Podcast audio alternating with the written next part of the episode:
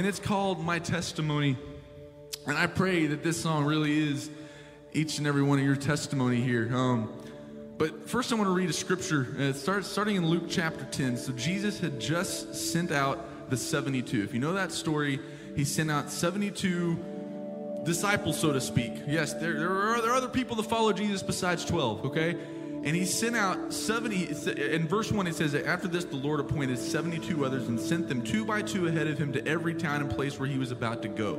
Okay? And he sent them out with power to perform miracles in his name, to tell people, to, to prepare the way for Jesus coming. And he told them, listen, some people are going to reject you.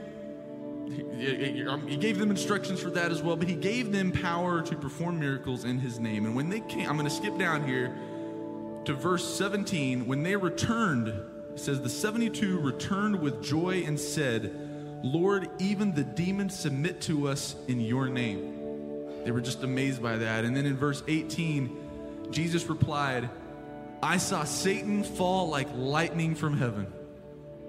I have given you authority to trample on snakes and scorpions and to overcome all the power of the enemy. Nothing will harm you. Yes.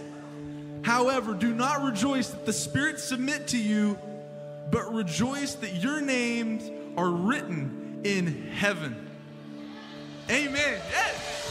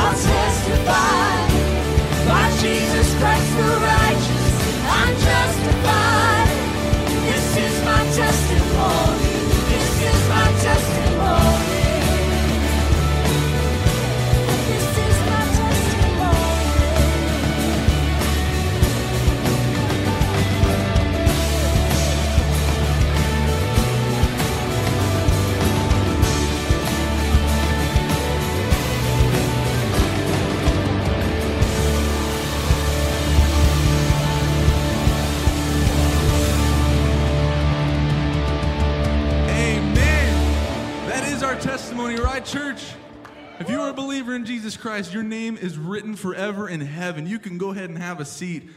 Welcome to Westgate Chapel. Man, what a way to start off the morning. We are so excited you chose to worship with us today. If you are a first time guest, please check out the Visitor Center. We've got something, just a small gift for you, just a way uh, we can welcome you here to Westgate. And also, for everyone, we've got the connection cards in the pew in front of you. And also, you can check out the app um, or, or go online. Um, it's, uh, it's, again, all, all the ways you can connect with, uh, here at Westgate and find out what's going on here at Westgate as well. Again, welcome. And we've got a lot of stuff going on, but something really excited. I'm or something I'm really excited about. Take a look at the screen. Good morning and welcome to Westgate Chapel. We are so glad you chose to worship with us today. My name is Evan and I'm on the worship team here at Westgate. Thanks for joining us. Winter's here. Are you looking for something to break the monotony of winter's dark and dreary days? Then we've got a special night for you. Mark your calendars and make plans to join us for a night of worship February 23rd from 6 to 7:30 p.m. You're invited as we worship together through song, scripture, and prayer. And for the first time ever at Westgate, we will be doing a live recording of Westgate original songs and other favorites. Invite your neighbors, your friends, and your families for a night of worship and fellowship. That's all for this week, but that's not all that we've got going on at Westgate. If you're looking for more details about what's happening, you can check out our Westgate app or head over to our website at westgatechapel.org/events. Don't forget to follow us on Facebook and Instagram too. We'd love to connect with you there. Enjoy the service.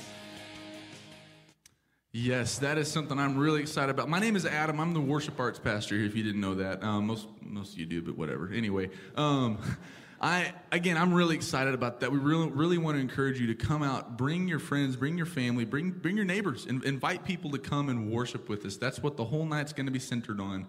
I'm telling you, you don't want to miss it. Um, for now, why don't we stand up? Man, y'all, the first service did the same thing. Man. Everybody stand up. Get some jumping jacks. No, I'm just kidding. Everybody stand up, greet someone around you, and maybe tell them what your favorite worship song is.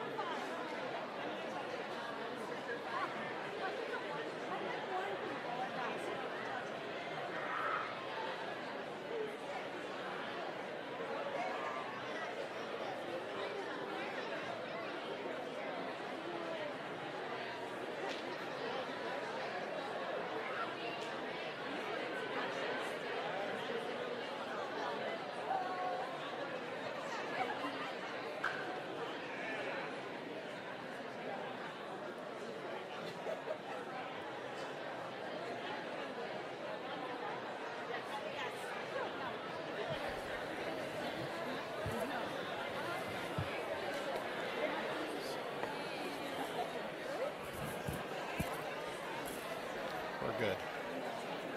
All right. Good morning, everybody. All right, we're still, we could literally do this all day. This is good. I'm going to try one more time. Good morning, everybody. Oh, yes. It is so good to be uh, together this morning. Uh, if we haven't had the opportunity to meet, my name is Rob Zimmermann. I'm the lead pastor here at Westgate, and I'm excited that you're here to worship with us uh, today. We've got uh, a lot of great things going on this morning and this afternoon. I'm super excited to be here with you. Uh, very special morning uh, as we've got our annual meeting taking place at the close the service, and we're going to take this morning to celebrate some of the awesome things that we have seen God doing in our church. So I'm very, uh, very excited about that. Uh, as at the close of our second service today, hopefully you will plan on sticking around and joining us. We're going to have a big family lunch over in the gymnasium, and I'd love to invite you, whether you registered or not, to come over and to join us uh, as we'll be not only enjoying lunch but sharing a few more of the things that we have seen God doing in our church, uh, aside from what we will share together here this morning in our service. And so. Uh, as we get started, I wanted to uh, just remind you of where we've been the last couple weeks. We've been in a series entitled Nearsightedness and, and or Nearsighted, and as we talk about this idea of being nearsighted, the definition that we have been using uh, for the purposes of our series is this: is that we said nearsightedness is a human condition in which we tend to focus on circumstances that are right in front of us at the expense of missing the best of what God has for us.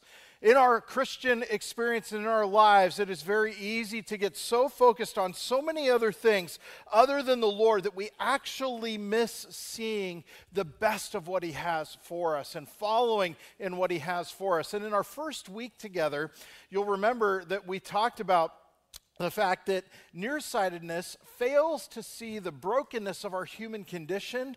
And what it does is it embraces sin over God's best for our life.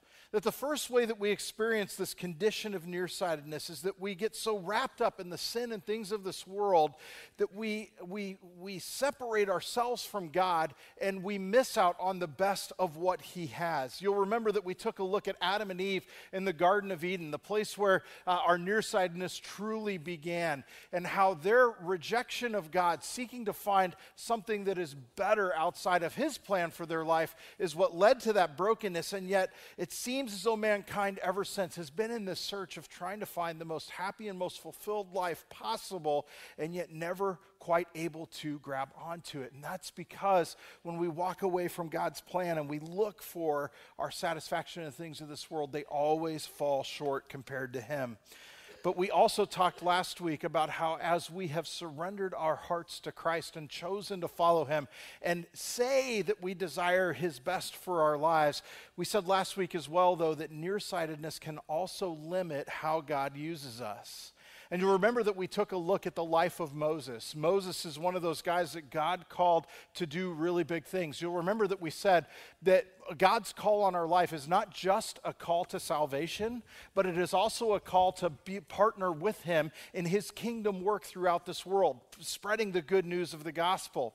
And God comes to Moses in the Old Testament and says, "Moses, not only have I called you to be my own, but I'm calling you to do something big and something great, which was to take the Israelites who were enslaved in Egypt under Pharaoh and to rescue them and to take them out in God's strength and power and to move them to the promised land. And yet, Moses threw up every single roadblock he could possibly imagine all of his fear, all of his insecurity, all of his feeling like he didn't have what it took. Even at the very end, as we look in his last response to God and his list of excuses as to why he can't do what God is asking, he essentially says, God, I just don't want to do it. And how, how much is that our ex- experience in the Christian life at times where God calls us to join Him in His kingdom work and we don't move with Him because of our fear, because of our insecurity, because of our feeling as though we're not enough, or even because we have become so enamored with so many other things outside of God that we just don't want to participate. We have other priorities. We talked about this last week, and we talked about our penchant for pushing away from the things of God in that sense. But we also talked about three ways, three things that we need to understand if we're going to move past that sense of nearsightedness. And they were these three things. The first was this is that the greatest roadblock that we face in the Christian life is a divided heart that acknowledges God but that focuses on worldly pursuits. You see this rampant in our culture today. It is very easy to say, I believe in God, and yet live with hearts that are more concerned about our own fulfillment in the things of the world than to truly pursue God and His purposes for our life. The most important work that needs to be done in our lives is, a, is, is literally a surgery of our hearts that have been divided to where we give all of our heart to the Lord and follow hard after what He desires we also have to understand after that that the life God is calling us to live is one that is impossible by ourselves. that literally we don't have the strength to do God sized things on our own, whether that's in our own relationship with Him or the work that we're doing with Him in this world. We are not strong enough. But the third and most important point was this is that the life God does call us to live is absolutely possible by the power of God's Spirit who lives in you. That God is the one. It's not our own human strength or our own talents or abilities, but it is literally the very Spirit of God dwelling inside of us who gives us supernatural power to do the things that God has called us to do. Therefore, what God is telling us is it's not you, it's me. I will do it through you as you allow yourself to be my vessel. When we understand, though, this truth, it is the very thing that enables us to dream big dreams and to trust God uh, that He will come through on our behalf. And I want to challenge us as a church as we take a look at our year, as we talk about our five year vision together, to be a church that is willing to dream big dreams, to understand that the things that God is calling us to may seem at times beyond ourselves, but in His strength and His power, He will accomplish everything that He desires to do when we surrender our hearts to Him. You know, as we developed our five year vision as a church, uh, literally two and a half years ago, as I began the process of praying and talking with our staff and talking with our leadership, as I started to think about what God might possibly be calling us to, there was a lot of fear in me. And a lot of that fear was a fear of failure. Lord, if we step out into this thing, what if I fail? What if I'm not enough? What if we're not enough? What if we're not surrendered enough? How will that look? What will people say? And I f- myself felt at times like Moses, like, are we sure we should do these types of things or say these types of things? Because God, it's going to require you. And I have learned as I have gone on this journey to put my own faith and trust in the Lord. But the vision that He was giving to me and to our leadership was very simple three parts to the five year vision is this number one, he was giving me a vision of a church that would put him first in all things. I desire to see Westgate be a church that isn't just caught up in what I would call our culture's way of doing Christianity, but that our hearts would truly be devoted to the Lord, and that because of that, our lives would align to His purposes. But one of the greatest obstacles that we face is that so much of the Christian experience in our culture today is about what I can get for myself out of the Christian experience. You see, the Christian life is really not meant to be about what can I get when I go to church? Can I get the good music? Can I get a warm message that makes me feel good? Uh, can, you know, can I have the right relationships and connections? The whole purpose that God has given us this place is to be a place where we gather together to worship Him to grow deeper in Him and to allow Him to transform our lives. You see, our culture has made church uh, about how we can get something out of it, it's become very consumeristic. But God is calling us to be a church that puts Him first. That when we walk in these doors, it's about Him. It's about worshiping Him. It's about saying, God, how can I join you in the things that you are doing? Not only has He given us a vision of putting Him first in our lives, but also a vision of a church that is growing because people are coming to faith in Jesus. I can remember as we were in the development of this vision that I kept sitting down and reading the very beginning of the book of Acts. And when you read that it says that, that eh, after Peter gives his incredible message of the gospel to the people, it says that 3,000 people were added to their number that day. And as I kept reading that over and over again, I kept asking myself the question God, could it possibly be again today in our world and in our culture that we could see a movement of you and a movement of your spirit that is so powerful that church growth would take place not because we're being an attractional ministry and trying to woo people with lights or with, with music or good messages, but that because people are coming to a saving knowledge of your son. Could that possibly happen again? You know what the biggest obstacle in that area was for me? Is that I've looked at the history of our church over the last 14 years with very, very few people making first time decisions to follow Christ. And as I dreamed about this, it felt like this huge, huge uh, hurdle to overcome. Could we ever possibly be a church that is growing because people are coming to a saving faith of Jesus Christ? Thirdly, and lastly, we had a vision of being a church that is a sending church a church that once again is passionate about developing and equipping followers of Jesus Christ who are willing to say yes and follow wherever it is that God would lead, whether that's into full time ministry or serving the Lord overseas as missionaries and international workers. And the biggest obstacle we face in that is, is the question of do people want to go?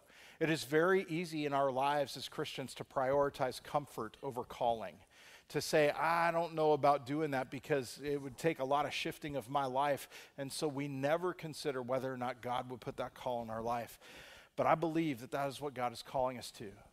That's why we began a year and a half ago this five year vision entitled Deep Roots and Broad Reach, because we believe that God is calling us to go deeper in our relationship with Him, the surrender of our hearts. And as we do, I believe the natural outflow of that will be a broad reach. People that are submitted to what God wants for their lives, moving the, removing the blinders of nearsightedness and seeing God and who He is and His power and how He can use us and trusting in that. And today, what we want to do in our service is celebrate the things that we have seen God doing, the way that He has been moving in us over this past year, fulfilling what He has called us to do. But I want us as well to continue to dream big about how God can use each one of us. Because I believe the best of what God has for Westgate Chapel is in the years to come. And we have only begun to see the incredible ways that He is going to work. And so this morning, I want to begin by talking about one aspect of our Deep Roots, Broad Reach vision. When we talk about deep roots, as we talk about growing deeper roots in our relationship with Christ, we believe that that's most effectively accomplished when we are growing deeper roots in relationship with others. It's the reason that we've prioritized life groups at Westgate Chapel. We believe that life groups are one of the best ways to grow deeper with Christ and also deeper with each other. Um, we believe that the greatest spiritual growth takes place in our lives when we are connected relationally in community with other believers. And I want to invite uh, right now uh, one of our life groups to come here and to join me on the platform. Is I want them to share just a little bit of their own experience with you this morning. But as they come, what I want you to hear is this is that in our life groups, what we prioritize at Westgate is studying God's Word, truly doing life together, and caring for one another. There have been so many great testimonies and stories that I have heard coming from our groups where people are growing deeper in the Word, where people are doing literally life together, having fun, like my life group throwing axes at things. Like, man, I don't know a better way to grow spiritually than to throw axes together. Um, or, most importantly, caring for each other and being the community that God designed for us to be. And I think as a pastor, one of the most beautiful things especially being in a large church, that I could ever hear is how so many of you in your life groups are caring for one another deeply. It's impossible for me and for our church uh, pastors and leaders to be able to do all of that care ourselves but you have learned to care for one another well, and the testimonies have been incredibly beautiful. And so I've got this life group that's up here with me. This is uh, the Burroughs Life Group, and uh, this is the one that I talk about often because as I'm going to ask them what one of their favorite things about their group is, uh, and the best part of being a part of this life group, I believe it's the Texas barbecue that they get to enjoy on a regular basis because of Pastor Adam. Would you guys agree? Is it good? Is it good? So if you're looking for a life group, get to know these guys. Like, saddle up next to them sometime after church. Say, hey, I need a friend. Um, and and uh, nobody will judge you, I promise. But uh, I, I want to say this this morning is that uh, I'd love to ask you guys, first and most importantly, what is the best part about being in this life group together? What is the best part of uh, having this community?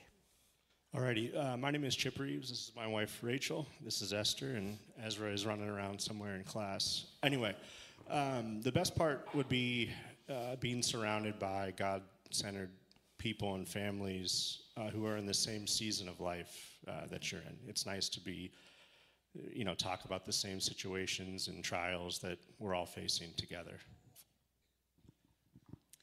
Um, I could go on and on. There's like, when we were given this question, I had like a million things, but I know these guys will hit it up. But um, for me personally, it has been such a sweet blessing for our marriage because um, it's not always easy to get the kids bundled up at six o'clock to get them over to the church for life group. Um, and I don't always want to do it, but um, in being obedient to that yes, that commitment that we made to our life group, um, it has just, it's, it's a time of just undistracted fellowship with one another. Um, and it, it's been really great for our marriage.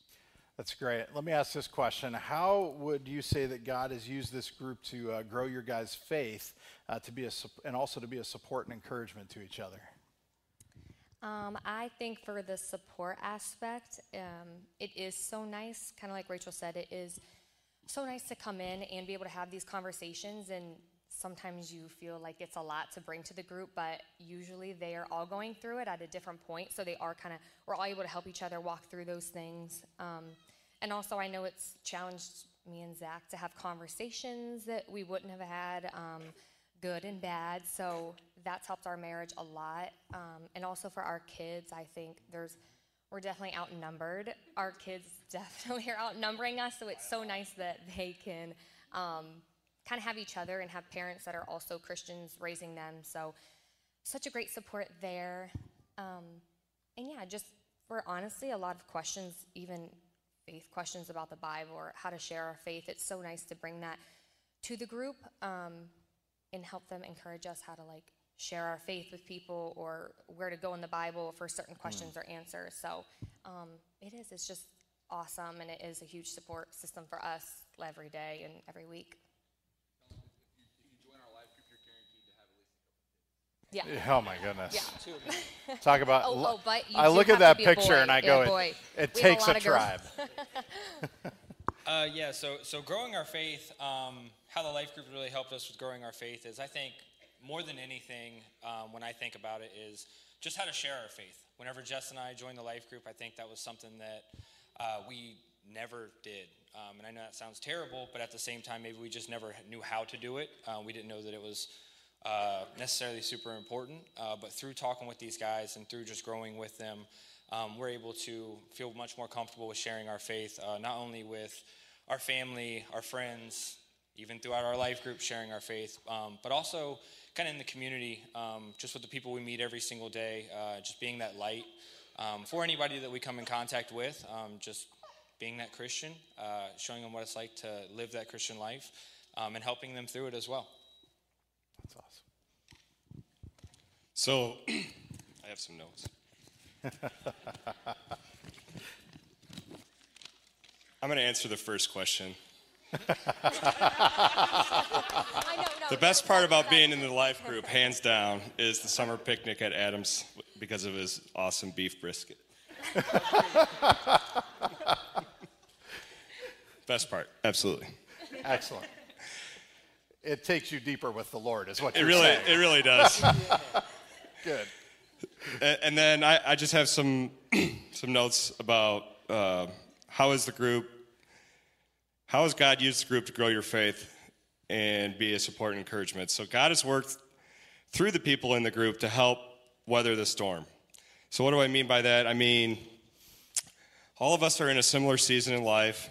We all have young children, and as many of you may know who have gone through this, it's it's challenging. It's tough uh, sleepless nights, health issues, physical exhaustion, financial stresses, strains to the marriage, dealing with behavior issues with the children, just to name a few.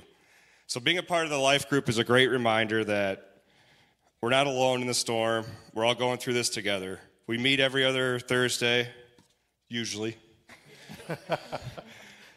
M- most weeks, uh, most months, and it, it, it's just a great reminder that we're all we're all in this together, and we all have similar challenges, and God and the group are there for us. That's awesome. Uh, what would you say if uh, you were to encourage uh, people who might be on the bubble with joining a life group? They're not sure they want to dive in. What would you say? I'd say um, that I was there, so I totally get it.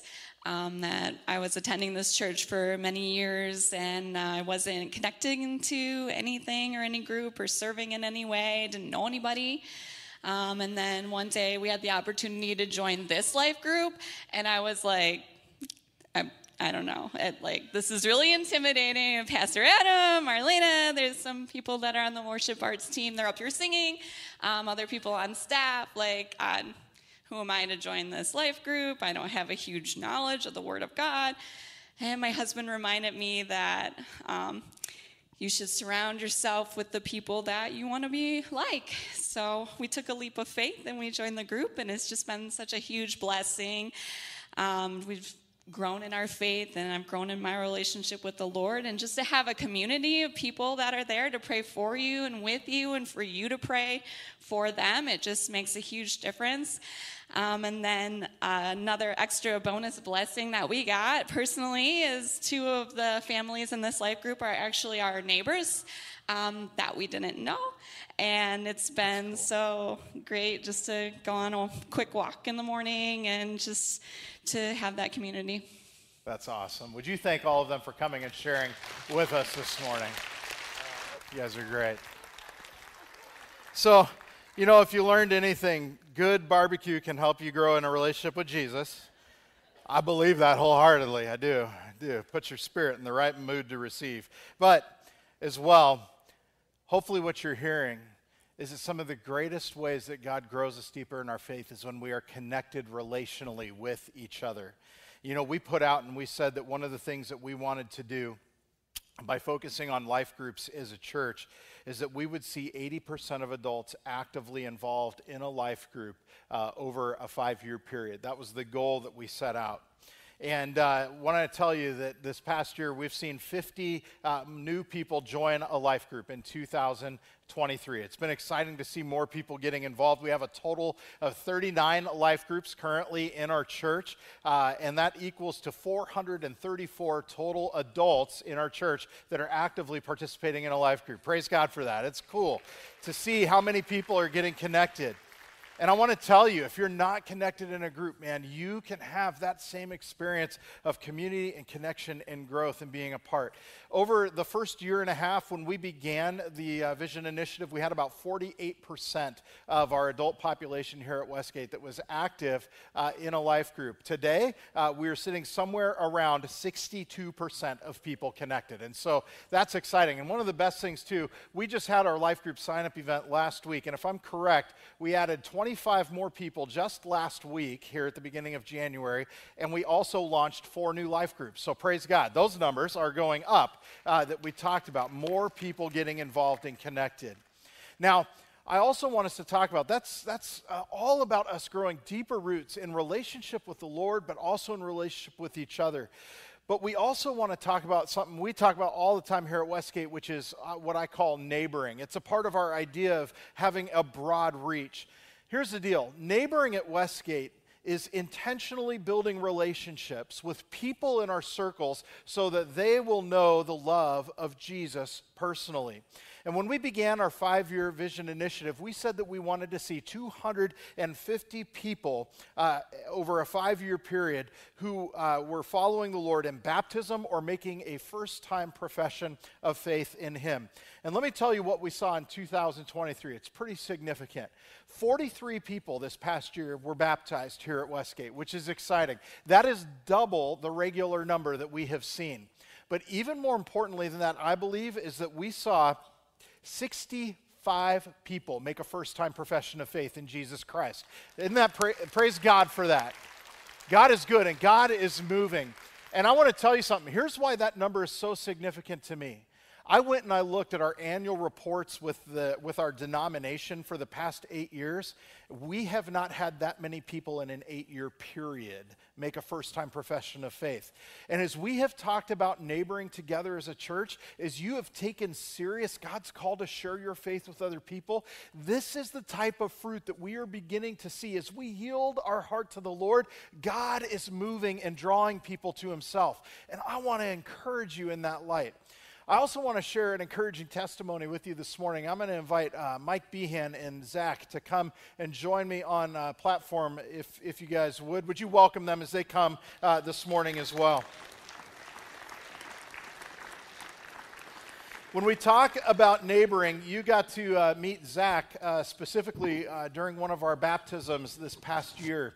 And Zach and his wife Jenna were baptized uh, pretty soon after making the decision to follow Jesus uh, as their Lord and Savior. And it was exciting to hear that testimony of what God was doing, but it was in such a short little little snippet that I wanted us to get a little bit more of the picture because Zach, you shared with us during your baptism that there was kind of this seven year period where you and Mike were having a back and forth conversation about God, and there was a little bit of pushback you might have been given as well. Uh, and here's the deal most of us would give up when it takes that long, right? We kind of live in this culture that we want immediate results, and like, if we were sharing our faith, seven years feels like a long time, and many people would give up.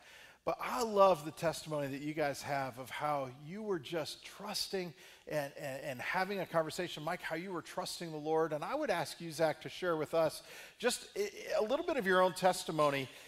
As you guys talked over a seven year period, what are some of the roadblocks that you were working through personally when it came to uh, giving your heart and your life to Christ?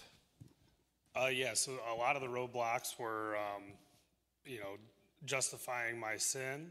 Uh, I was struggling with addiction uh, during that seven years. I was struggling with addiction. Um, I was living a very sinful life, and even to the point where looking at other religions that fit my sin, um, I would go with those. And Mike would always uh, be that that beacon, if you will. He, um, you know, Mike was a Christian, and knowing deep in my soul uh, Jesus Christ was the God and all those things, and knowing that because of situations where, you know, my daughter's open heart surgery, I prayed to, I didn't pray to any other deity or anything like that. I prayed to Jesus, and hey, if I, if you're there and you can hear me and I'm worth hearing, help me out here. Or, you know, uh, bad fire. It was like, hey, Jesus, get us out of this. You know.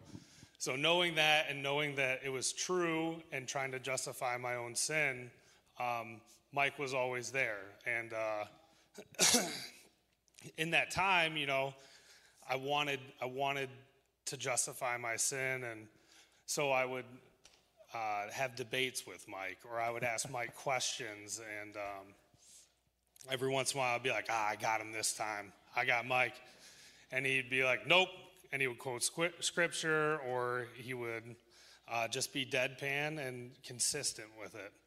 Um, and then the biggest thing that uh, becoming a father and becoming a husband, I realized that um, my sin doesn't matter, and I need, I'm responsible for them and their salvation as well, and I need to uh, go to the right side and follow Jesus Christ. That's awesome. You know, as I think about that seven year uh, journey together, and as you shared in the first service, like the banter back and forth of Mike giving you answers, being frustrated with his answers yeah. uh, as well. But then, Mike, seven years, man, that's, that's a long time. And as I said, some people just give up and they go, well, it, it feels like a lost cause. But what was different for you as you were sharing your faith with, uh, with your buddy Zach? I think what was different is, I mean, first of all, it's just been amazing to see God work in Zach's life yeah. and just how God has pursued him um, over this time. Um, it's just interesting how just general, random comments have the ability to be turned into questions, and then questions lead to conversations, and then conversations finally lead to a commitment from Zach to the person who's to the one who's been pursuing him this entire time and that's that's just been amazing.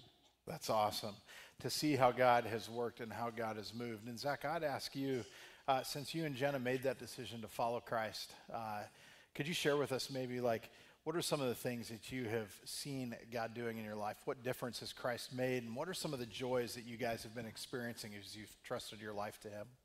Well, like I, like I said this morning, um, we don't have enough time for to list all of those great things that God's done for us. But I'll I'll hit the big ones. Um, first off, is our marriage.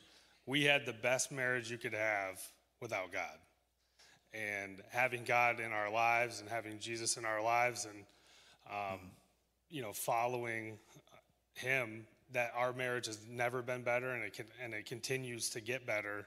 Um, and it's amazing that a power couple and an excellent marriage um, was nothing without God. And now that we have God, quality of time is reading the Bible together, growing together spiritually, and following Jesus. Um, another one would be that um, we were very materialistic people. We we were looking at mansions in Sylvania instead of, and now we're looking at, we bought a farm in the middle of nowhere and we were materialistic people.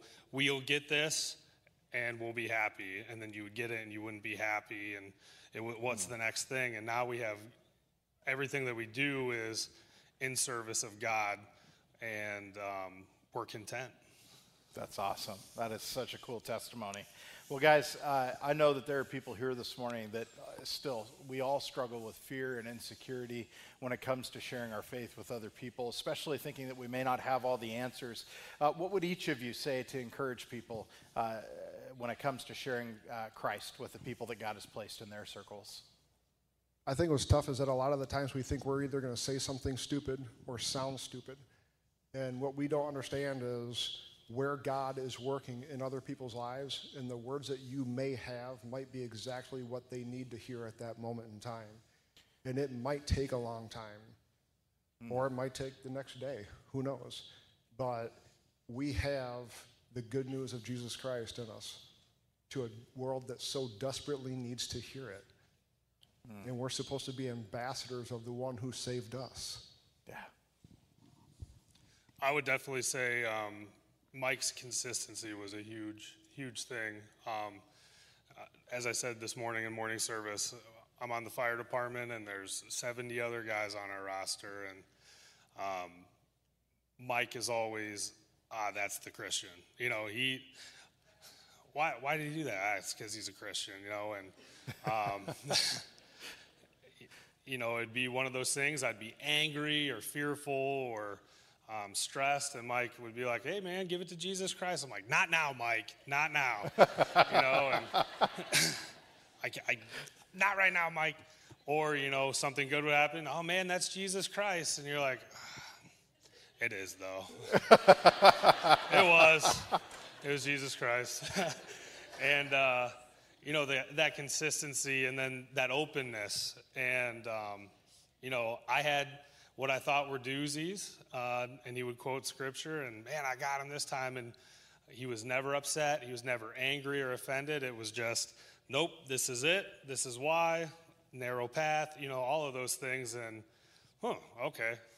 And um, when i made that decision i was it felt safe to talk to Mike and because he was consistent he was always that that Christian that showed it and lived it and he was spirit filled and then um, something I forgot to add this morning that I should is he didn't just get me to these doors hand me a Bible and say all right Jesus has got the rest. You know he he checked in on us. He uh, got me into Bible study at Wednesday mornings all those things and basically helped me build my foundation as a Christian. And, you know, my wife had a lot of questions and she was super excited. And we didn't know where to start. And uh, Jen Behan, you know, he made his family open to us That's cool. in order to grow in Christ. That's and that's that's a big thing is don't just get us to the door and hand us a Bible. This church, everybody in this church, ushered us in, helped us build our foundation, and we appreciate it. Praise God. Thank you guys for sharing this morning. What a great testimony. Things only God can do when we put our heart and our trust in Him and we believe that He will move and He will work through us. You know, it was just a few months ago that we, as a church, we talked about who are the people that God has placed in your circles. And you'll see on the screen that we said that there are 151 different people, different households that we are praying for. We had you come forward and put a dot on the map representing those households. Uh, I know it's 151 because I counted each one meticulously about 20 times because I'm getting old and I kept forgetting where I was. But uh, we did get to it 151 different households, probably in the realm of three to 400 plus people that we have said we are praying for regularly that God has placed in our circles. And my prayer is that in this coming year, we will continue to see fruit from those people that you are praying for and asking God to give you an opportunity to share with them. And I'd encourage you today. Are there things that are still holding you back? Are there insecurities that you have? What can you do to trust God that He will give you everything that you need as you step out in faith to share Christ with others? Well, not only have we been talking about personal neighboring and the people that God has put in our circles, but as a church, we've been talking about what we call Westgate neighboring, and that's reaching the one to two mile radius that surrounds our church. And uh, we have been looking for ways that we can uniquely get connected within our community to make relationships and build relationships with people we normally wouldn't have touch with. And I'm going to invite a few people to come and join me here on stage as well. We've been doing this through partnerships with people like Dorr Elementary. Uh, we have developed a sweet relationship there where we have uh, shared with you some of the ways in which we have built relationships and had the opportunity to share Christ with people. Uh, but one of the unique ways we have also done so is by starting a ministry here called Mom Life. The purpose behind Mom Life was to provide a group, a, a, community for moms of children that are birthed through preschool, recognizing it's a very unique season in life where people are looking for help and looking for community and people to care for them. But also, we see it as an opportunity to share the gospel because we want this ministry to not just be something that will take care of the needs of people within our church, but that will provide an opportunity for people from our community that don't know Jesus to come in and to hear about the incredible impact he can make in their lives. With the Mom Life this year, we began just back in September. We have got 42 moms that are uh, already involved and engaged. The group is growing. We're hearing people talk about a, a deeper desire to get involved and be a part. 20% of those who are involved don't come from Westgate Chapel. They're not connected to our church. Many of them don't know the Lord, and so we're excited to continue to see where this goes. But I wanted to have uh, each of these ladies share with you a little bit about that. And Shannon, you have been a participant in Mom Life, and could you maybe share with us just the impact that this ministry has made on your life? Uh, yes. So for me personally, um, there was a big chunk of the start of my parenting that was in the pandemic, and we were told to stay home, isolate, don't socialize, lock it in. And then when we came out, all of us younger parents have been faced with these unique and controversial challenges, and it has been lonely and it has been hard. And mom's life has given us an opportunity to come and sit at tables together, and we get to give and receive support that it's rooted in faith. Mm-hmm. And we can trust that the people at our table are all there for the same thing, and we're all giving each other that positive support.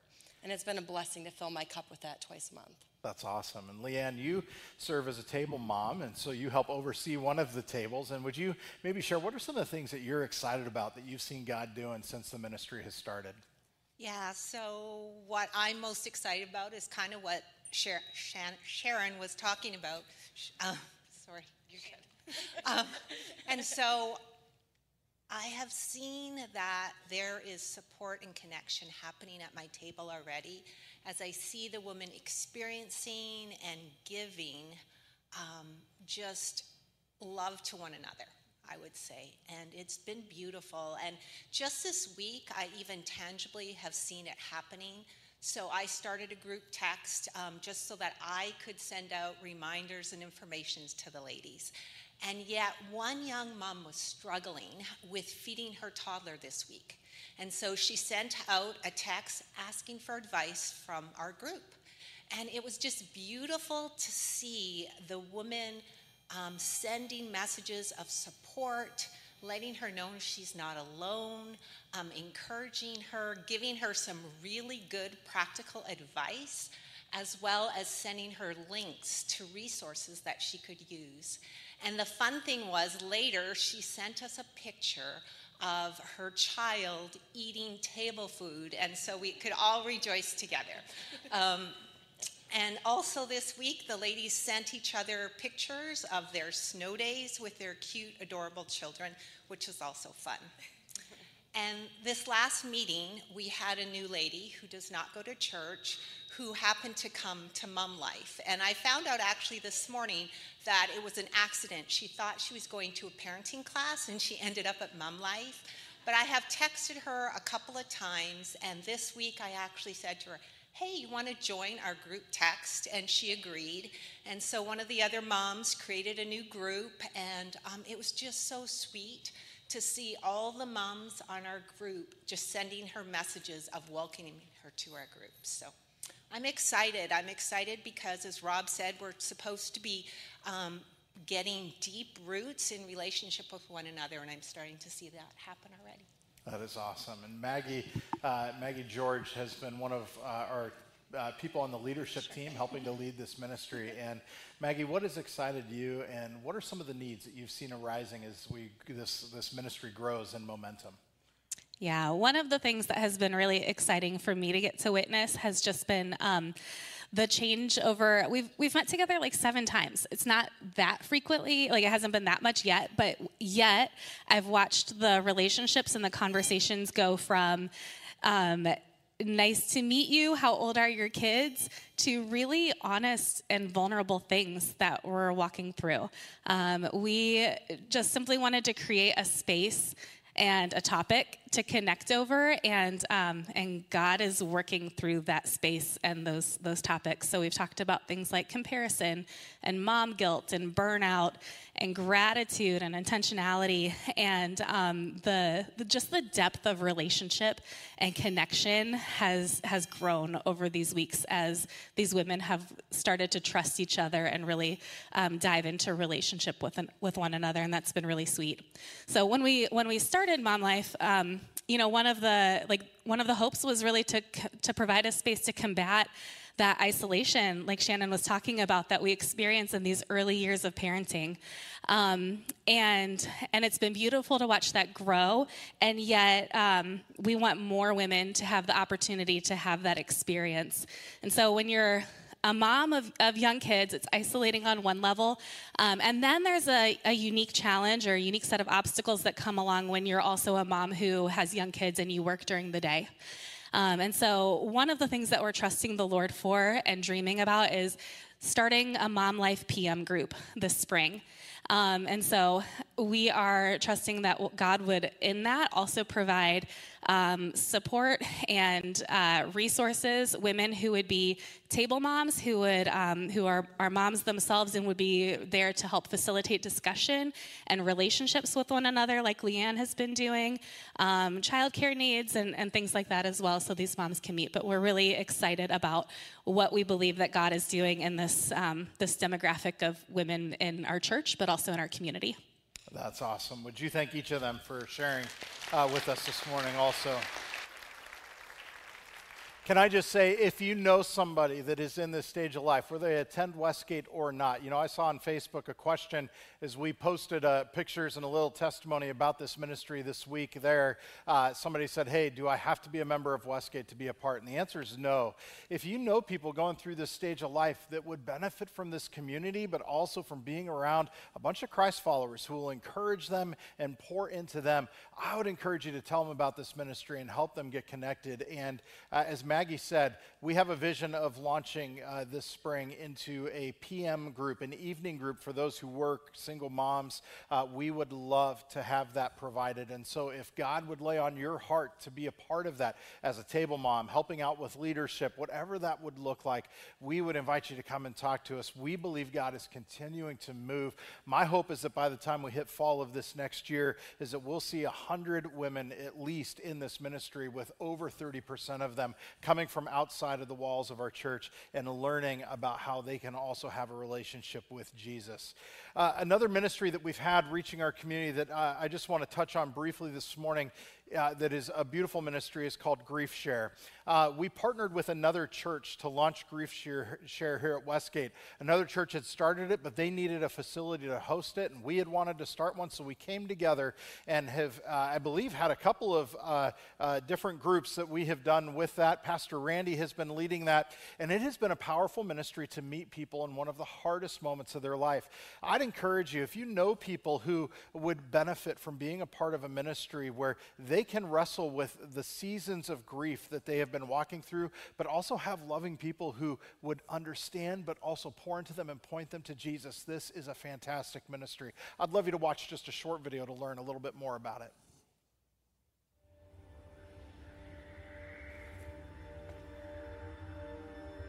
I was angry at God for letting this happen. My me focused life was shattered. I was afraid I was going crazy. Exhausted from trying to hold it all in and act like I was okay. I felt completely lost. Resentful that life was going on like normal for everyone else. I was lonely, scared of my new normal. I lost my husband suddenly, and we had three young children. I lost four family members in six weeks. A miscarriage halfway through my pregnancy. Several friends in high school, and more recently, my father to heart failure. And I got the phone call that my mom had taken her life. And I just um, will never forget that moment um, in time. Everything just froze. I really felt like things were in control and I had a good handle on everything. I quickly learned that I wasn't in control of anything. My head was in a fog. I didn't know where I was. It was so completely opposite of everything that I knew and trusted and loved about God. I couldn't find that hope. I didn't feel that closeness with the Lord. Why have you chosen to take my brother, who loved you so much? When I started the grief recovery program, I really didn't want to be there. I didn't want to be the girl who needed to go to something like this, and I didn't want to share my pain and cry in front of others. I was made to feel so at ease that I could express myself and get it off my chest. That what I experienced was common with other people. And man, that was freeing. It was so freeing to find out that I wasn't just crazy. The freedom to, to forgive my parents for, for not being around. As, as, as silly as that sounds. I used to think that time would heal wounds. And time doesn't heal wounds. Grief never really goes away, but it can be turned into something different, and that something different can be hope. Because now I have tools to work through it and to go to the Lord immediately and lean on Him. Jesus tells us there's going to be many troubles in this world, but to take heart, I have overcome the world. I can take the next step. I can do the next thing. I was relying on myself, the power of one, instead of relying on the power of the one, that I could find true recovery in. Through grief recovery, I found that it's not so much about death, but it's about life. Amen. And I just encourage you if you know somebody in your life that would benefit from a ministry like that, come and talk with myself or Pastor Randy. We would love to connect them with this uh, really, really awesome community. Lastly, uh, as we think about where God has been leading and calling us, we're going to talk a little bit about the area of missions. And, uh, you know, last week we uh, commissioned a couple short term trips. Uh, I believe our Costa Rica team got off yesterday.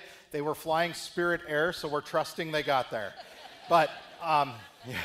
Uh, that, trust me, that is not Holy Spirit Air. I'm just want to be clear. Okay, so, but it is, it is Spirit Air. They, I believe they have arrived, and uh, we're praying for them. But, you know, the, one of the passions we have had is that God would continue to use this church as a sending church, and that we would continue to raise up leaders that would go out into the mission field to share the good news of Jesus. And I shared just brief with you, briefly with you guys last week about uh, Paul and Lydia Eriks and God's call on their life. And uh, in three short days from now, they are packing up their life and their family and moving to Germany uh, to serve the Lord overseas, which um, my heart aches over losing you, and at the same time, I celebrate what God is doing. And uh, I want to ask you guys maybe just to share with us a little bit as we prepare to send you. Uh, I want you to share with us so that we can be very knowledgeable, not only about what you're doing, but how we can be praying and supporting you as you go. And so, uh, as I shared last week, while uh, mission has been something that is normal to you guys, you've always kind of considered that this could be a possibility in your life. You've also been living here in Toledo, growing a family with kids, having day jobs, and yet now, three days from now, you'll be on, your pl- on a plane with your kids to be international workers at Black Forest Academy in Germany. And could you share with us a little bit just of that journey and of, of how God has been moving you towards this place in your life? Yeah, so I would love to. About, we're going to roll it back a couple years. A couple years ago, Westgate Chapel sent a small group or a small missions team to Northeast Germany to lead a field forum for the current missionaries that were on the field there. They came back and they hosted a debrief here at Westgate and they invited the whole congregation. Lydia and I, being mission minded, said, Yeah, let's go. Why wouldn't we, right? Like, hopefully, many of you think. Um, and so we went, and during that debrief, we had the opportunity to hear from the Careys about how they were interested in having uh, family interns come and spend time with them up in Waren. Lydia and I walked out of that meeting and said, That's really cool. That's something we should consider, think about, and pray about. So we did. Fast forward a couple months, Careys come home on home assignment last year, and we really had the opportunity to dive in with them about what they were looking for in this internship uh, for a family. And so Lydia and I decided, yeah, this is something we want to do after talking with them. And we signed up, more or less. So some of you are probably thinking, great, these guys come up here. How do you take a family internship for three months? Like Rob said, you have a family here, you have jobs, you have community, you have relationships, responsibilities, right? So at the time, Lydia and I were super fortunate. We worked for companies that told us that we could take a leave and then just come right back to work in three months, which was really great. And so we signed up, we're excited to go on this. And about two weeks before we leave, both of our companies come back and say, yeah, you you cannot uh, actually continue working here. And so, what I've been telling people is it's almost like God duped us into this experience. Not in a bad way, but in my own lack of faith, honestly, I don't know if I would have taken on that endeavor if it knew that we had to trust God that wholeheartedly at that point. Right? And so, it's been really cool to see God kind of continually to show continue to show up one step at a time as we're taking baby steps on this journey. So we went on this three month internship to Waren. Um, and through many conversations with a lot of you, through conversations with local Germans in Waren, with the missions team, um, we decided that this is something we want to do. It wasn't some big um, we didn't experience some big call to this. It came from many conversations um, throughout. I even, Lydia and I were talking the other day, um, some of the conversations. Mike was just up here. I remember distinctively in Costa Rica, Mike's wife Jen went with us, and we were outside talking one evening, just debriefing on how our day went. And Jen came up to us and said, Hey, I don't know why, but I feel like God is telling me I need to come out and talk to you guys and say you should consider missions, and this is something you should look into. We had similar conversations with uh, Ben and Sarah Carey. Sarah said something along the lines of, you could go back to Westgate and continue to give and mobilize and encourage and grow the missions there, and that would be great and helpful. But also, you could go and you could mobilize and it would be a shame if someone as passionate as you guys wouldn't take on that opportunity. So for us it's been a lot of just simple conversations and one baby step at a time leaning into god and jesus does what he does and he shows up and it's been a, a wonderful pleasure to be a part of it that's cool. And uh, you guys are going to be uh, dorm parents, watching over a whole lot of teenage girls in a dorm in uh, at Black Forest Academy. But we don't all have context for what that looks like. And so, Lydia, could you share with us a little bit of what are you guys going to be doing as dorm parents, but also why is this such an essential part of international missions? Yeah, absolutely. So we'll have 16 dorm daughters uh, who come from all over the world and stay in a house, in a dorm with us. And we care for their physical, emotional, mental, spiritual needs. So everything from fixing meals to making sure they get to school on time to helping with homework to making sure they call or text their parents once a week and say, hey, how you doing? Uh, to Bible studies and uh, fun game nights and outings. And, and really our job is to build relationships with them and, and show them how much we're excited to be there with them, but ultimately to show them how much God loves them and wants a relationship with them. And they'll come from a, a you know a varying degree of backgrounds because they're not with their actual parents. They're in a dorm with us in high school, um, which leads me to why is an international school, a boarding school, important? Um, we know that education is not the same around the world. Some high school ends at eighth grade, some at 10th grade. Um, and so the idea of education, especially for international worker families, is how can we provide our kids with the best possible education? Um, and so a school like Black Forest provides an international degree, so kids can consider going to college wherever they want. They can be prepared to go out into the world.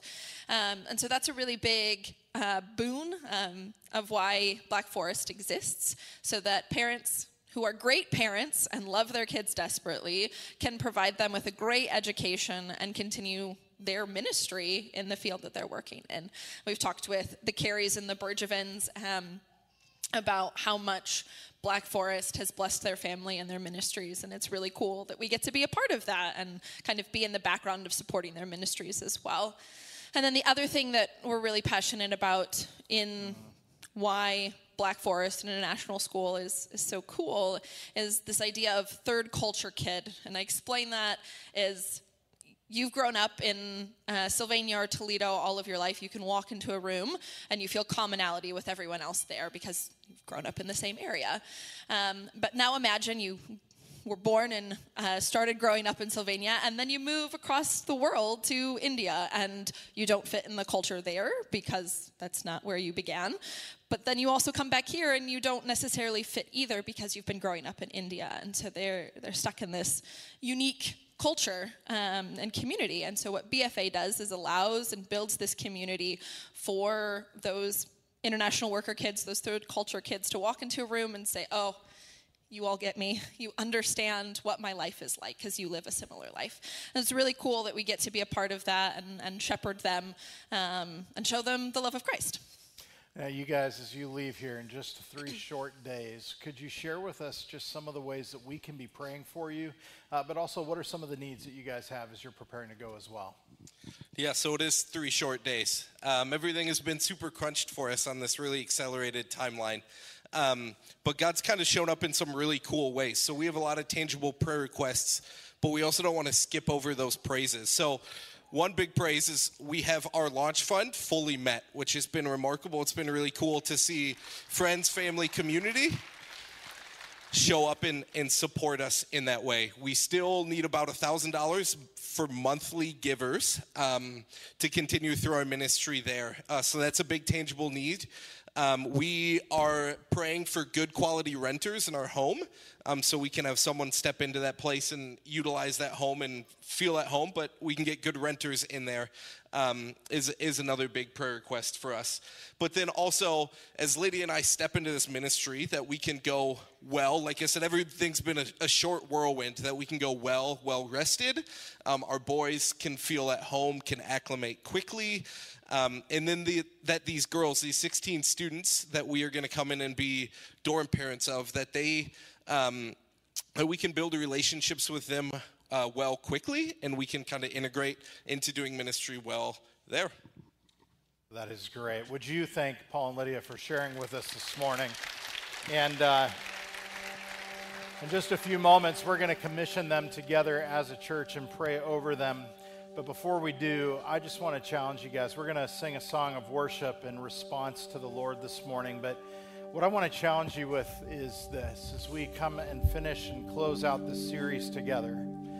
I want to challenge you and encourage you to continually, as God's church, to be going deeper in your relationship with Him, surrendering your heart to Him, making sure that you're not living in this world and in this Christian life with a divided heart, but a heart that places Him first in all things and then says, God, how would you invite me in to be a part of what you're doing? Because God has not just called you to salvation, but He has called you to partner with Him in His kingdom work throughout this world. And when we surrender our hearts and our lives to Him, the things that we have been seeing, the things that we're celebrating, when you walk out today and go to the luncheon, you're going to get one of these cool brochures of the annual report, and inside of it are stories and numbers that tell a story, not of what Westgate has done, what God has done as His people have surrendered their hearts to Him. And so, my challenge to you this morning is this dream big dreams. Take your eyes off of all of the other things and other issues that can keep us from seeing God's best for our life and fixate your eyes on Him and believe that whatever He calls you to, He will accomplish because He will give you every single thing that you need. God, would you please pour this deeply within our hearts? Would you continually be building our faith and our trust in you? That, Lord, our hearts would not be divided, but our hearts would be solely for you in this world. That you would be the center place of our lives, and that from that, God, that we would seek to align our priorities to yours. And that God, in the midst of that, of trusting you, that you would continue to do great and incredible things through us as we grow deeper in relationship with you and with each other, as we share our faith. And God, you move in people's lives as they surrender their hearts to you. And I pray, God, that you would continue to give us collectively incredible influence in the lives of people that don't know you in our personal circles, but also all throughout our community and to the ends of the earth. And we pray, God, that in that you would receive glory. In Jesus' name. Amen. as we sing this last song of worship together, we're going to take our morning offering. And so if you are here in the middle aisles, we'd ask you to pass that out uh, to the sides as we collect our offering, but also I'd invite you to stand with us as we worship the Lord together. With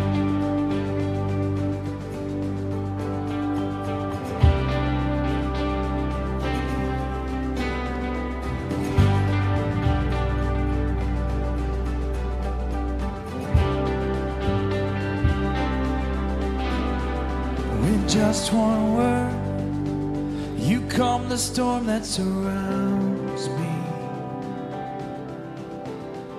With just one word, the darkness has to retreat.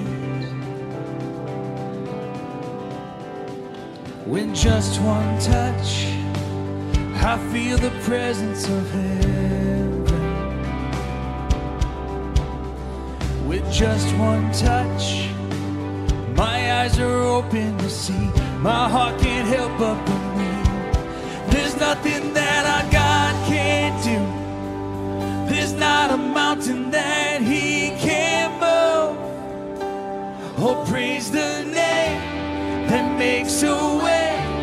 There's nothing that our God can't do. With just one word, you heal what's broken inside. Just one word, and you revive every dream. With just one touch, I feel the power of heaven. With just one touch, my eyes are open to see. My heart can't help but believe. There's nothing that I. There's not a mountain that He can't move. Oh, praise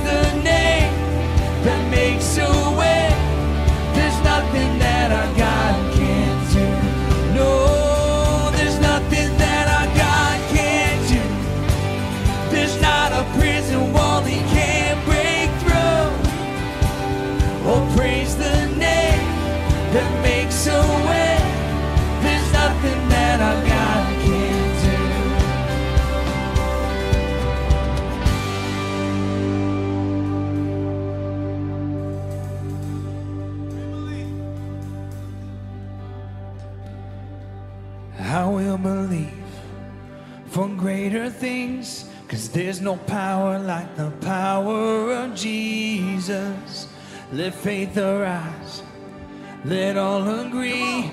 There's no power like the power of Jesus. I will believe for greater things. There's no power like the power of Jesus. Let faith arise. Let all agree. There's no power like the power of Jesus. I will believe for greater things. There's no power like the power of Jesus. Let faith arise. Let all agree. There's no power like His power. There's nothing that our God can't do. There's not a mountain that Oh, praise the name that makes a way. There's nothing that our God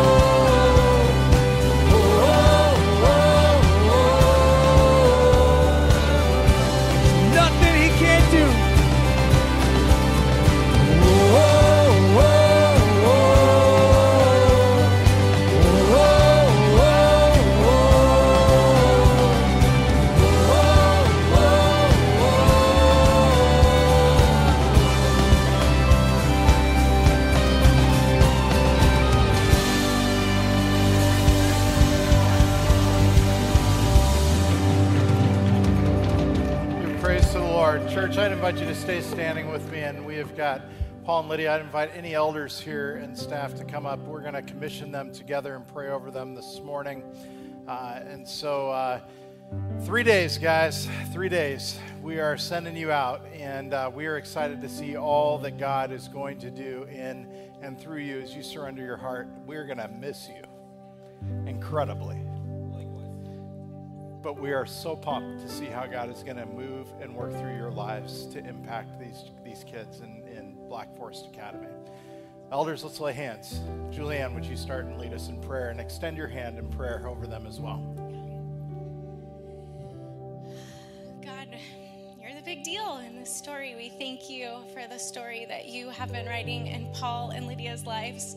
Really, it's a legacy story of families and um, and their family and prayers upon prayers that go beyond our understanding. But you're the big deal in this story, God.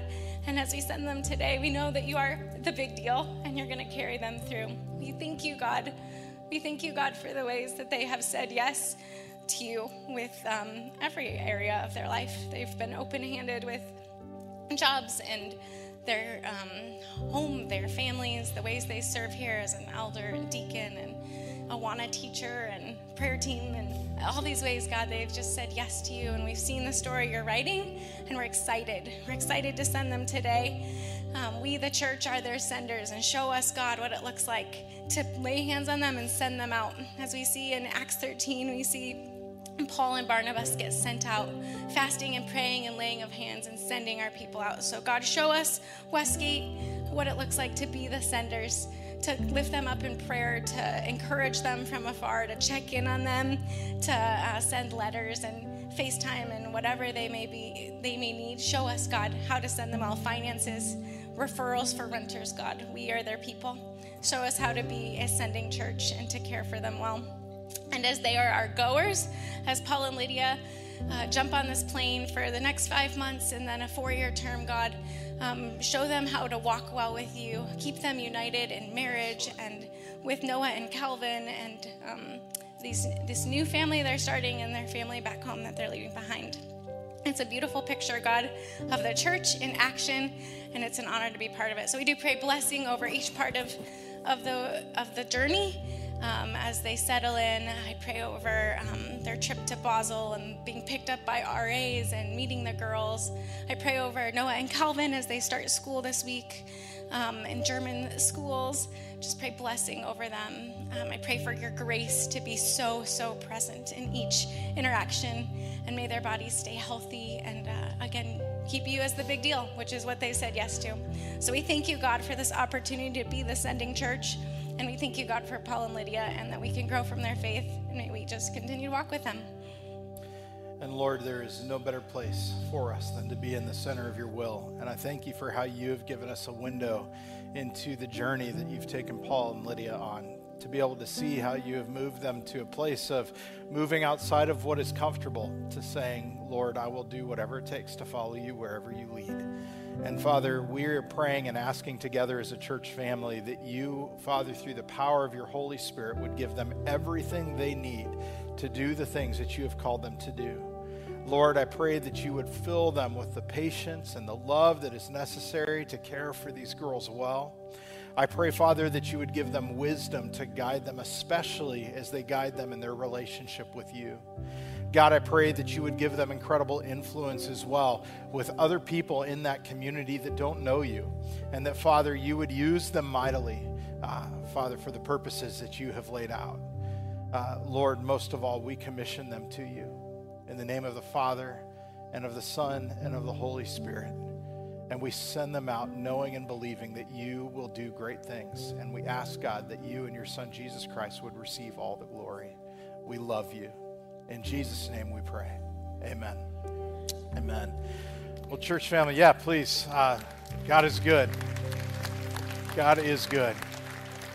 As we close our service this morning, if there are any prayer needs that you have, our prayer team will be here in the front for you to pray with. But I would also invite you to come and join us for our free luncheon over in the gymnasium. Uh, whether you have signed up or not, regular tender member, you are welcome to come and join us as we uh, celebrate together on your way out, be sure to grab one of these, uh, one per family of our annual report. You can also get it on your way into the gymnasium. But, church family, I look forward to continuing to celebrating with you in just a few minutes in our gym. God bless you. Have a great week.